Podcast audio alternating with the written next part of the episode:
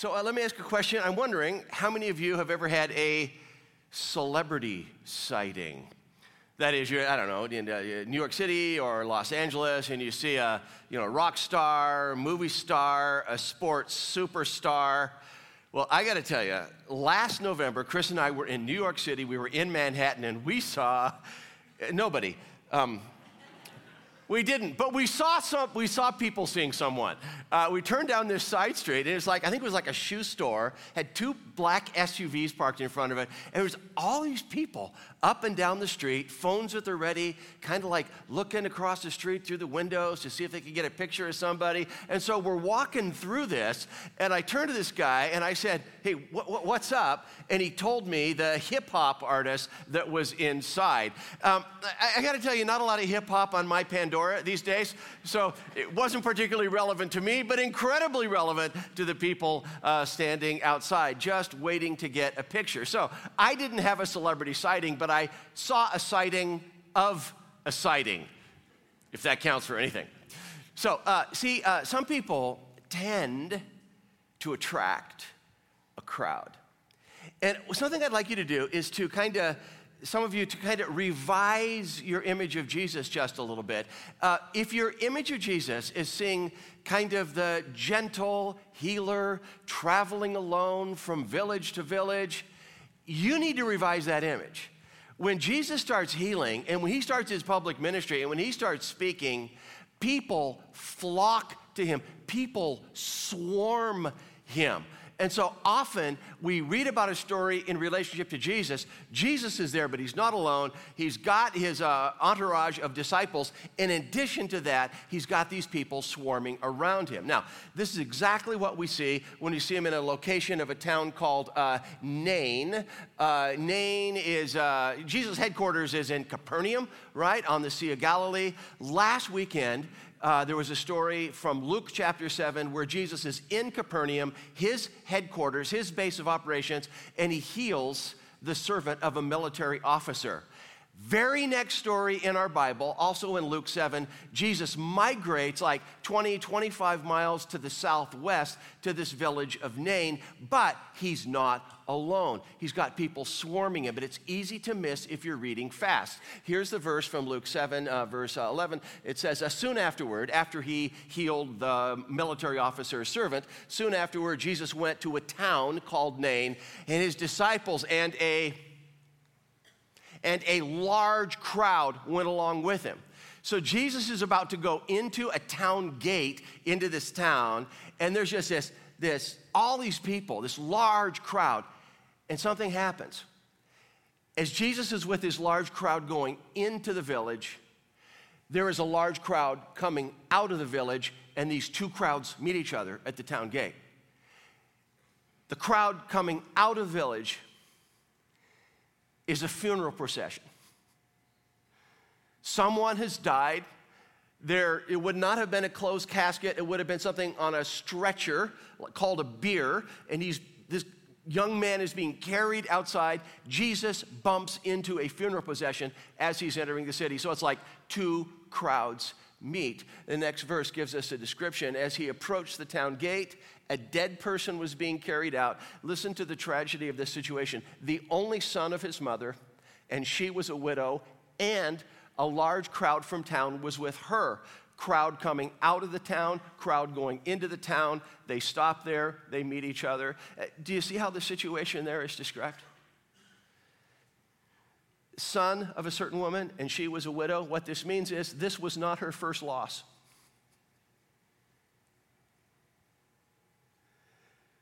First, she loses her husband. And maybe women in the village console her. You have lost your protector, you have lost your provider, but give praise to God. He has given you a son who will be your protector and who will be your provider. And now, this. I think it's a triple loss. First, she loses her husband, now she loses her son. I think something she also loses is her stability, her buoyancy, her vision for how the future was supposed to turn out. And these two groups meet at the town gate in the village of Nain. In this, in this story, as we explore it together, uh, we're not only told what Jesus sees, we're told how Jesus feels. We're not only told what he encounters, we're told what he experiences inside as he encounters human tragedy and as he encounters human suffering. And I think this is important because uh, the thought may have occurred to you over the years, or maybe now. Does God care about human suffering? Does my pain, does my suffering, does it affect God at all? And in what way might He be at work to remedy human suffering? But human suffering is a given. I don't think it serves us well to sugarcoat suffering. That is, to treat severe pain as if it is not severe. I also do not think it will serve us well to believe that God will protect good people from hardship. Good and holy people have suffered deeply over time.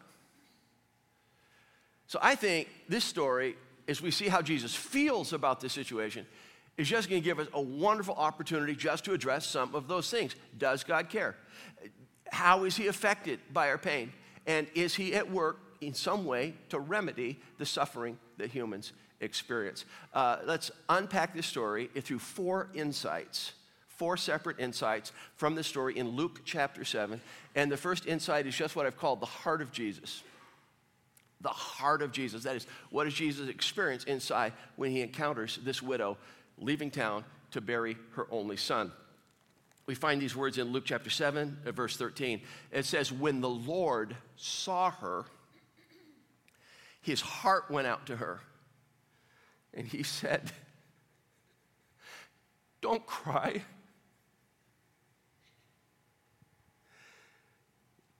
Two crowds meet there in the street. Jesus, when he saw her, his heart went out to her. He says, Don't, don't cry. Is there anything in that that makes you want to like Jesus more? His heart went out to her. His heart went out to her because it was so wrong. Our kids are supposed to bury us. We're not supposed to bury them.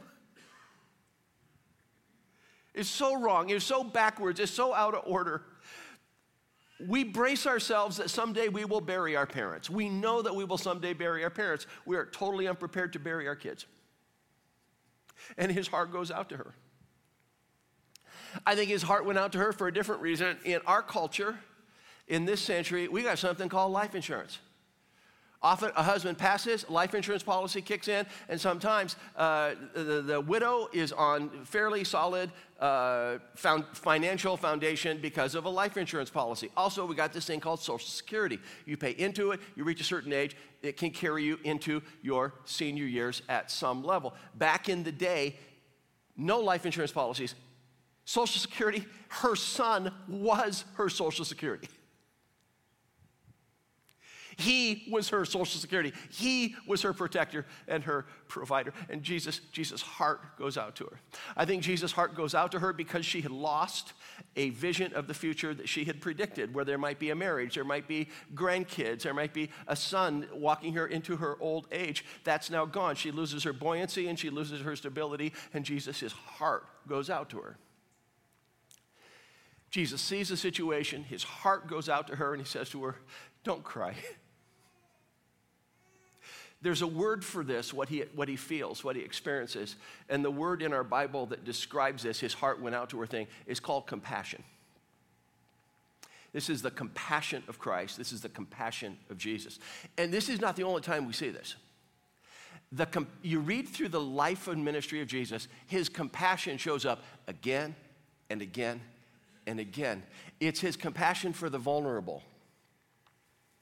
His compassion for the vulnerable uh, Jesus is, uh, people are swarming him. It says in Mark chapter 6, it says that there were so many people around that his disciples didn't even have time to eat. Always a crowd, always people coming and going, always requests. And Jesus says this to his disciples, to his followers Let's get away from here. Let's go to a quiet place. Let's get some rest. They get in a boat. They cross a segment of the Sea of Galilee. People spot Jesus. They ID him and they run around the lakeshore to beat him there. And as the boat's docking, the crowd is already growing. Now, I don't know what you would do if your vacation got interrupted like that. But if I'm one of the disciples, I'm going like, okay, Jesus, back in the boat. We're crossing the other side. We can play this game all day. And that's not what happens. What happens is Jesus looks at the crowd and he has compassion. This is the way it's worded in Mark 6. When Jesus landed and saw the large crowd, he had he had compassion on them because they were like sheep without a shepherd. He had compassion on the people because they were like shepherdless sheep.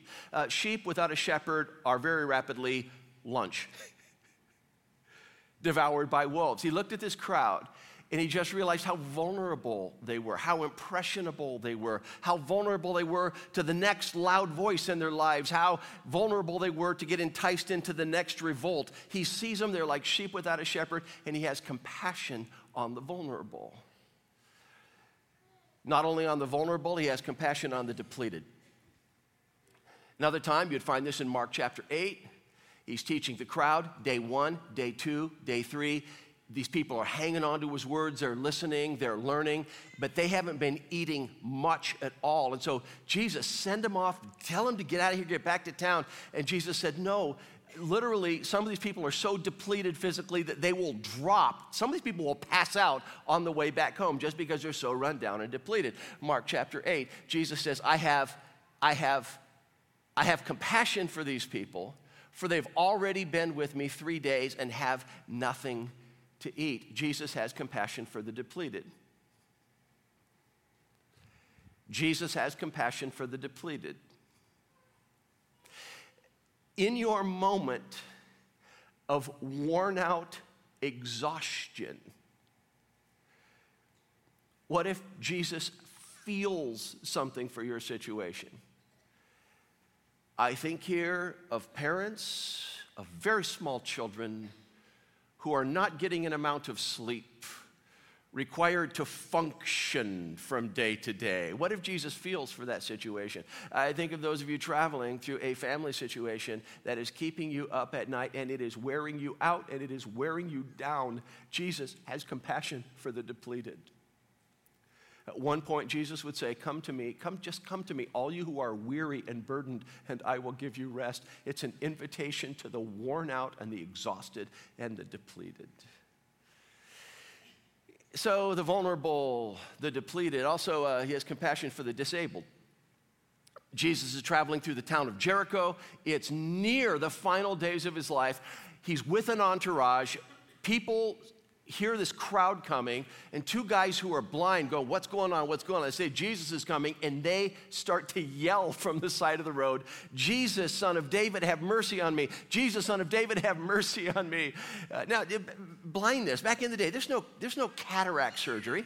No cataract surgery. There's any number of things that could happen to you that could not be remedied. Jesus, son of David, have mercy on me. And uh, this is what happens in Matthew chapter 20. Jesus had compassion on them touches their eyes and heals them of their blindness. Uh, compassion for the disabled. And our, our, our, current story, compassion for the grieving, and it just says his heart, his heart went out to her. My friends, this is just a sampling. This is not thorough. This is not a complete list, but just those four words together compassion for the vulnerable, compassion for the depleted, compassion for the disabled, compassion for the grieving. Why is that important?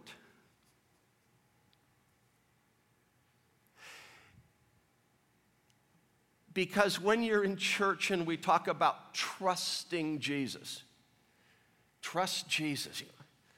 I don't trust people I don't know. Get to know him. And if he's one whose heart goes out, who has compassion, for the, for the vulnerable and the depleted and the disabled whose heart goes out to the grieving. There's something about that that should cause us to want to lean in and to trust Him more. By the way, did you find yourself on that list anywhere? Depleted, grieving, something in your body, you're just not working like you wish it would work. This highly vulnerable time in your life. See, I believe this is his compassion for you. Jesus' disciple Peter would later say to us, uh, Cast, throw all your care upon him because he cares for you. What if he cares? What if he cares deeply about human tragedy and suffering? Now, we not only learn about the heart of Jesus, he, he, he, goes to work. We not only see the way he feels, he gets to work here. And so, just uh, uh, insight number two has to do with uh, the work of Jesus. And uh, we see his activity here. It says, uh, Then he went up, and it's not a closed casket, it's like this stretcher called a bier. Then he went up and touched the bier that they were carrying. Uh, him on, and the bearers, stretcher bearers, they, they like they stood still. And Jesus speaks. He says, "Young man, I say to you, get up." The dead man sat up and began to talk. And this is critical Jesus gave him back to his mom. Jesus gave him back to his mother. What Jesus is doing here is not simply resuscitating an individual who had passed away. What Jesus is doing here is restoring this mom to her son, restoring this son to his mom. And by the way, there's a little, little observation here. It says Jesus went up and touched touched this stretcher, this bier. Uh, in that land, in that world, one of the ways you could become ceremonially unclean was coming in contact with a dead body. So you touch a dead body, you touch a stretcher, dead body's on, you are now ceremonially unclean, and you had to go through this elaborate ceremonial washing thing in order to be clean again and kind of to re enter a community with your family and friends. I just want you to see something here. When Jesus reaches out and touches this guy, uncleanness doesn't get transferred from the guy to Jesus, life gets transferred from Jesus to the guy. Jesus is not contaminated by the, by the corpse. The young man is brought back to life by Jesus. Now, uh, Jesus does this three times in the Gospels. And each time, it's a story of restoration, of relationship. Not just that someone comes back to life, but that people are reunited. Uh, there's this one here with this widow who loses her son. The other one, there is a guy by the name of Jairus. He comes to Jesus, falls on his knees, begs Jesus, My 12 year old daughter, my only daughter, is dying. You've got to get to my house quick. She dies while they're on the way. It says that Jesus uh, says to the girl, Little girl, I tell you, get up, takes her by the hand. But then Jesus gives her back to her parents. It's like they lost their daughter. He restores the daughter, the 12 year old girl, to her parents. The third story, a guy by the name of Lazarus, he has, brother, uh, he has two sisters, Mary and Martha, friends of Jesus. They lived in the town of Bethany, not far from Jerusalem. They had opened their home to Jesus, good friends with Jesus. Lazarus dies. Jesus goes to the house. Martha comes out, one of the sisters, and she says, If you had been here, our brother wouldn't have died. You healed so many other people, and you weren't here for us. Mary comes out and says, If you had been here, our brother would not have died. You wonder if it's something they've been repeating to each other for a couple days. And when Mary comes out and says, If you had been here, our brother would, would have died, it says Jesus wept. He just cries over the situation. But when Martha comes out, and Jesus raises Lazarus, so that's, that's number three. You've got the widow's son from the village of Nain, you've got Jairus' daughter, and then you've got Lazarus, who was restored to his sisters. But when Jesus is in this conversation with Martha, he says something that I think is critical that has to do with his essence and what Jesus says to Martha is this statement right there. He says, I am the resurrection and the life. He says that like after Lazarus dies. He says, Martha, I am resurrection and I am life. Not just that I cause life, but that I am life in my very being, and giving life is part of my job description. I am resurrection, I am life. I am death reverser, and I am life giver. I am death reverser, I am life giver. I am the one who has come to restore all that is broken and wrong. I've come to restore and reclaim all that which is broken and wrong. So I got a question. If Jesus had the power to do this, why did he only do it three times? Jesus' ministry is like three years long. My math skills aren't great, but I'm kind of thinking that averages one a year. I'm kind of thinking he encountered more funerals than that. If he could do this, why did he only do it three times? Why didn't he do it 30 times? Why didn't he do it 300 times? And I think the most difficult question why did he do it at all? What's he doing here in calling life back in to three individuals? And I think what he's up to here, not only in the three resurrections that he did, but also in the healings that he did, I believe what he's doing is showing in miniature what he would one day do in totality. I think what he's doing here is showing partly, kind of exhibit A, exhibit B, exhibit C. He's showing partly what he will one day do completely because at the very end of our Bible, we have the full coming of something called the kingdom of God, coming in its fullness. And so, the next to the last page in your Bible, you would read this in Revelation chapter 21 He will wipe every tear from their eyes. There will be no more. There will be no more. There will be no more death when God's kingdom comes in its fullness. There will be no more mourning, there will be no more crying, there will be no more pain, for the whole old order of things is gone. And that's a day at the end of time. And so I think what Jesus is doing here is he's showing in miniature what will someday happen in totality. Now, if you want to do a, a deeper dive on this, and I, I, would recommend it, this is so worth thinking about, uh, pick up this little book from a friend. Uh, it's called A Doubter's Guide to Jesus, written by John Dickson. Uh, it takes different aspects of Jesus' life. Jesus as a teacher, Jesus as Savior. Ah, Jesus is healer. John asks the questions what is Jesus doing with his healings? And so, a little quote from John's book. John wrote this uh, Jesus' uh, ministry, his healings, they are a sign within history of the restoration of all things at the, at the end of history. Indulge me, please, and uh, uh, campuses too. Can we read this out loud? Ready? It is a sign within history of the restoration of all things at the end of history. John uses a beautiful image. It's like a movie trailer. It's like a preview, uh, the rest of the quote. Uh, Jesus' power over sickness, evil, and nature are a, they're a preview. They're like a trailer, you might say, of God's coming kingdom. You, a, uh, a trailer for a movie is like two minutes to show you what the whole two hour movie is like. And so, as Jesus walks, as Jesus teaches about this thing called the kingdom of God that is coming, I think he's going exhibit A, exhibit B, exhibit C. You want to know what it's like when the kingdom of God comes in its fullness?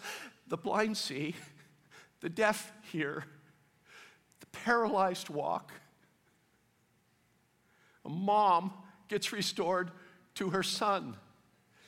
This is a preview of the coming kingdom. What's happening in the ministry of Jesus is an invasion.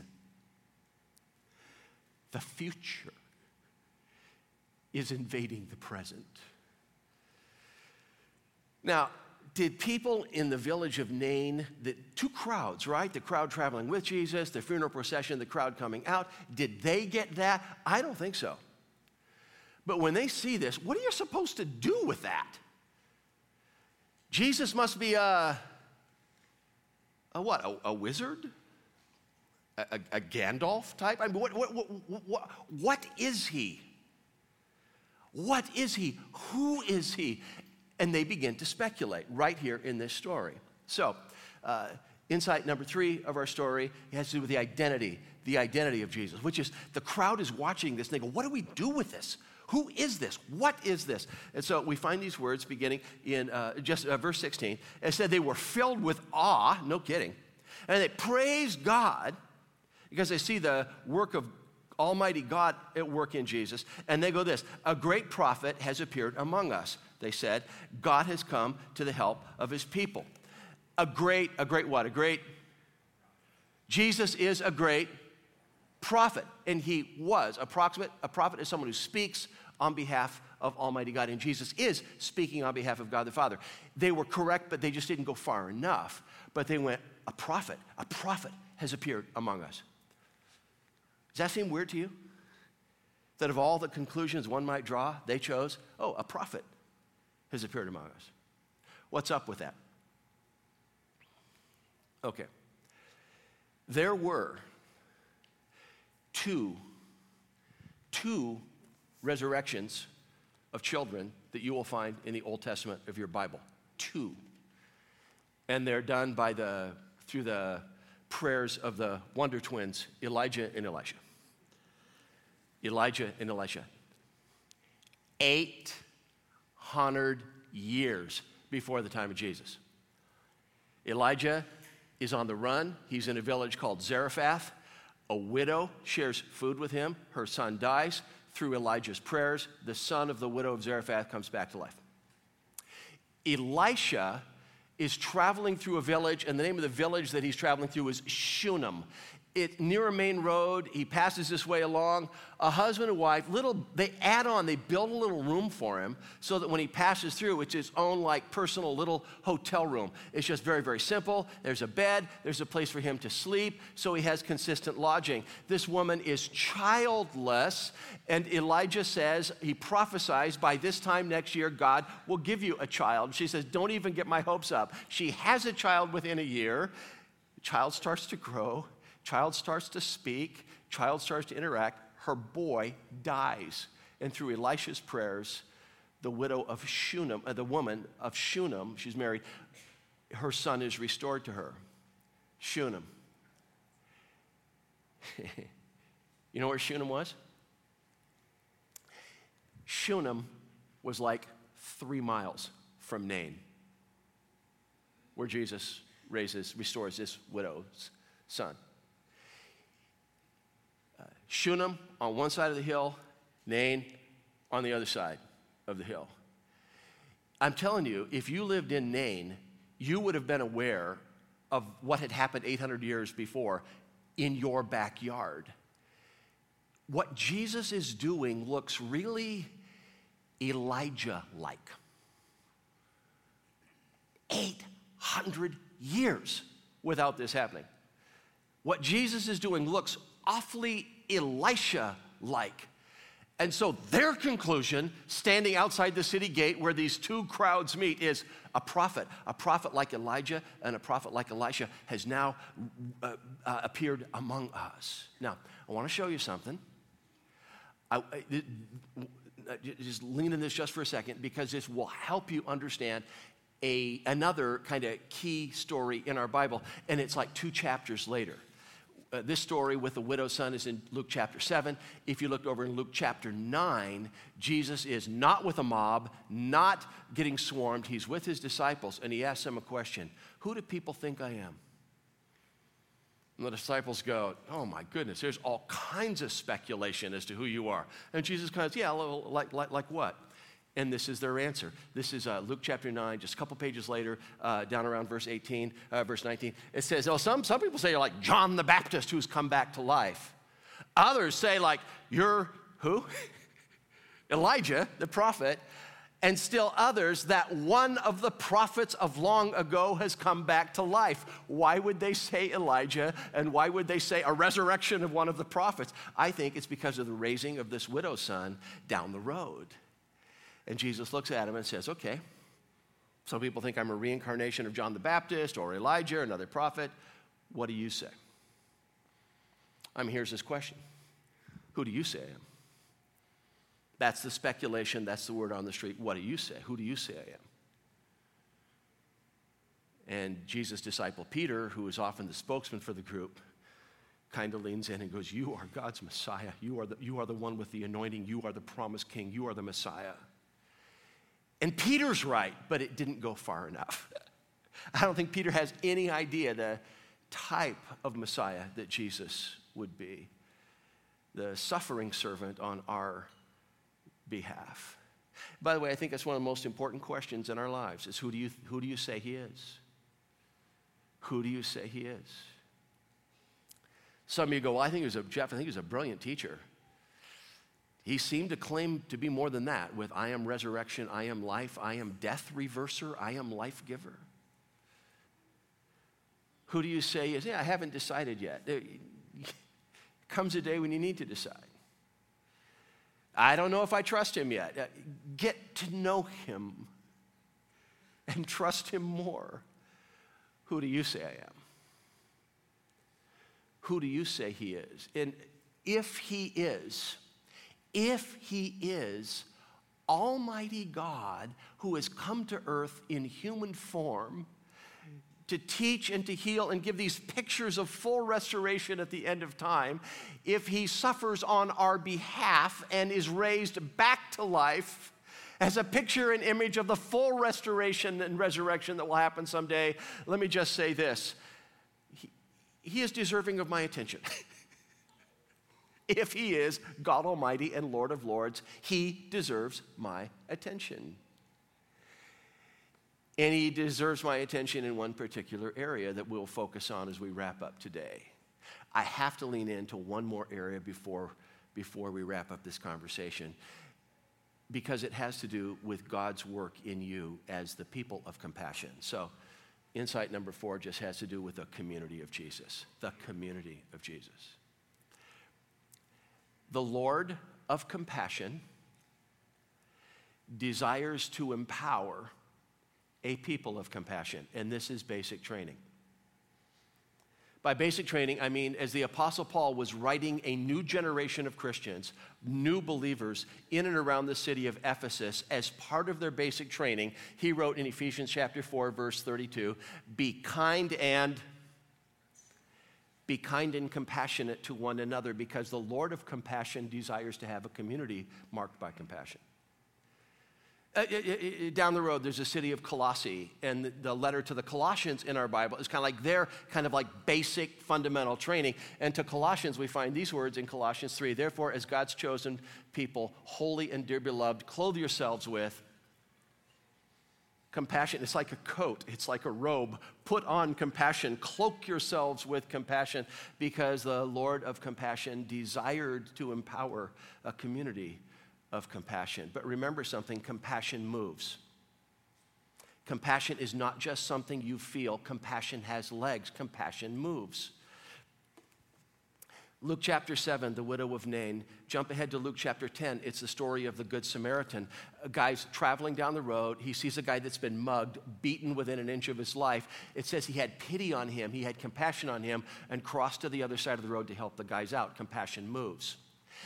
Luke 15, a few chapters after that, the story of the prodigal son, where a kid runs away from home, burns through a great deal of the family's equity, and then comes back ragged and starving. And the dad sees his ragged, skinny kid coming home, and it says the father had compassion on him and ran down the road to embrace him and meet him because compassion moves. Compassion is not just something we feel, compassion is something that is active, that does something. And so I would like to give you some advice clear, unadulterated advice.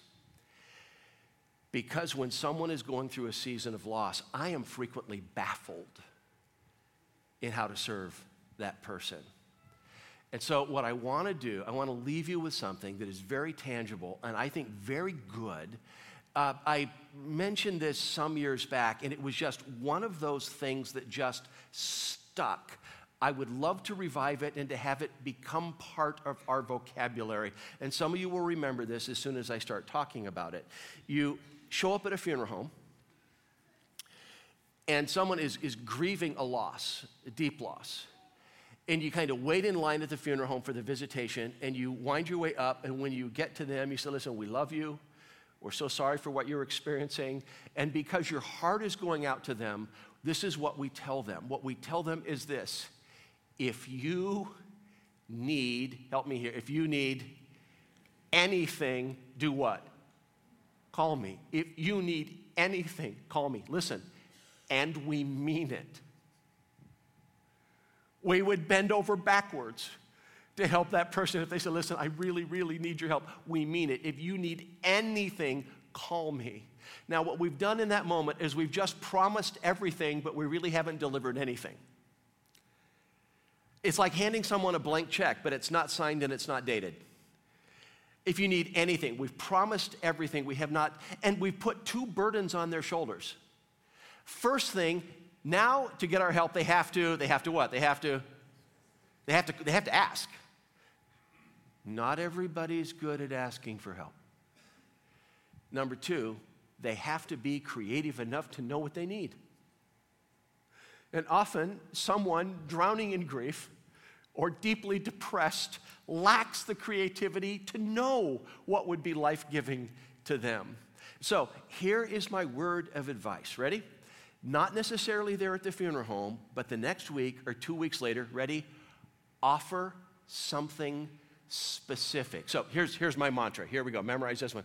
Doing anything is better than promising everything. Do something. It's not going to take their pain away. It doesn't have to. It just lets them know that they're loved, and perhaps they will experience the love and the presence of God through your love and through your presence. Doing anything is better than promising everything. So offer something tangible. Hey, um, I'm wondering if we can bring a meal next Thursday. No, absolutely not. Our refrigerator's packed. We've got enough food in this thing to feed a small village, but you've offered something specific on a specific day. You've offered something. Uh, hey, uh, there's a game on Saturday, 3 o'clock. Come over and watch the game with us. Paul's going to be there, John's going to be there. Uh, we're not going to make you talk, we're not going to debrief. I'm just thinking you might just want to do something normal and hang out. You've offered, no, no, no, we're going to be out of town on Saturday. You've offered something specific. Hey, uh, this is a call a couple weeks later. Our cottage is free the week of August 6th. Don't know what plans you guys have for August, if this would be healing to sit by a lake for a week, but our, August, our, our cottage is free the week of August 6th. I'll reach out to you in a week or so to see if it's something you want to take advantage of. See, but you've offered something specific that they can, yeah, no, sorry, won't work, but it, but it might. You've offered something tangible and specific. Doing anything is better than offering you know, everything. Uh, it's a text. And the text just says, hey, and this is a text three weeks later, it's all the flowers in a tragedy come in within the first few days the notes, the sympathy, and then the rest of the world gets back to their lives. Three weeks later, three months later, the text that says, I'm thinking about you. We haven't forgotten we're with you.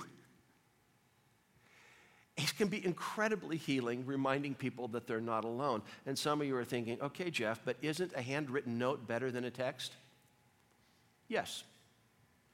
But the text you send is better than the note that you procrastinate. Write that down.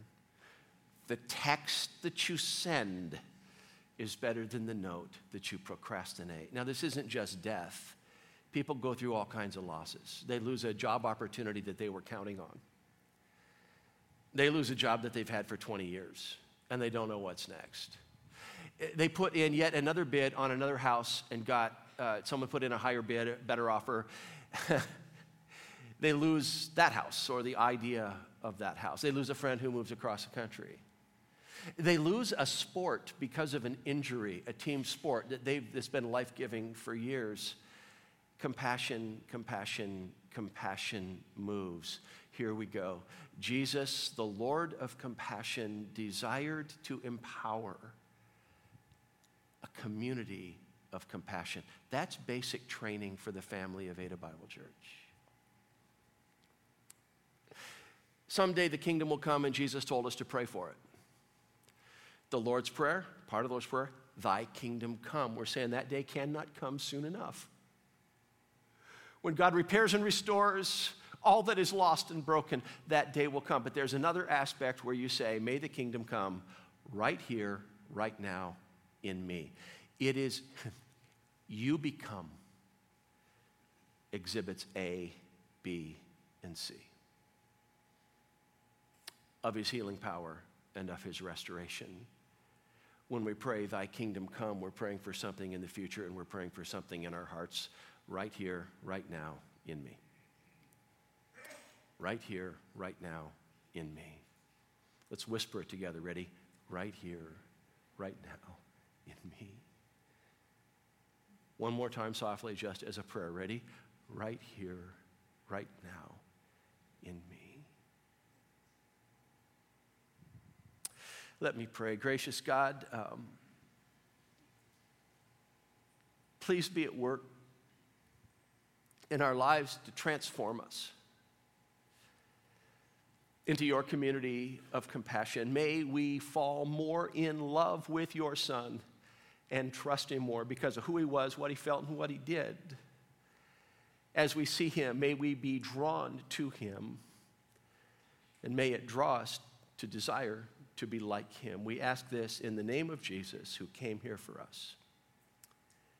Amen. Thanks so much for being here today.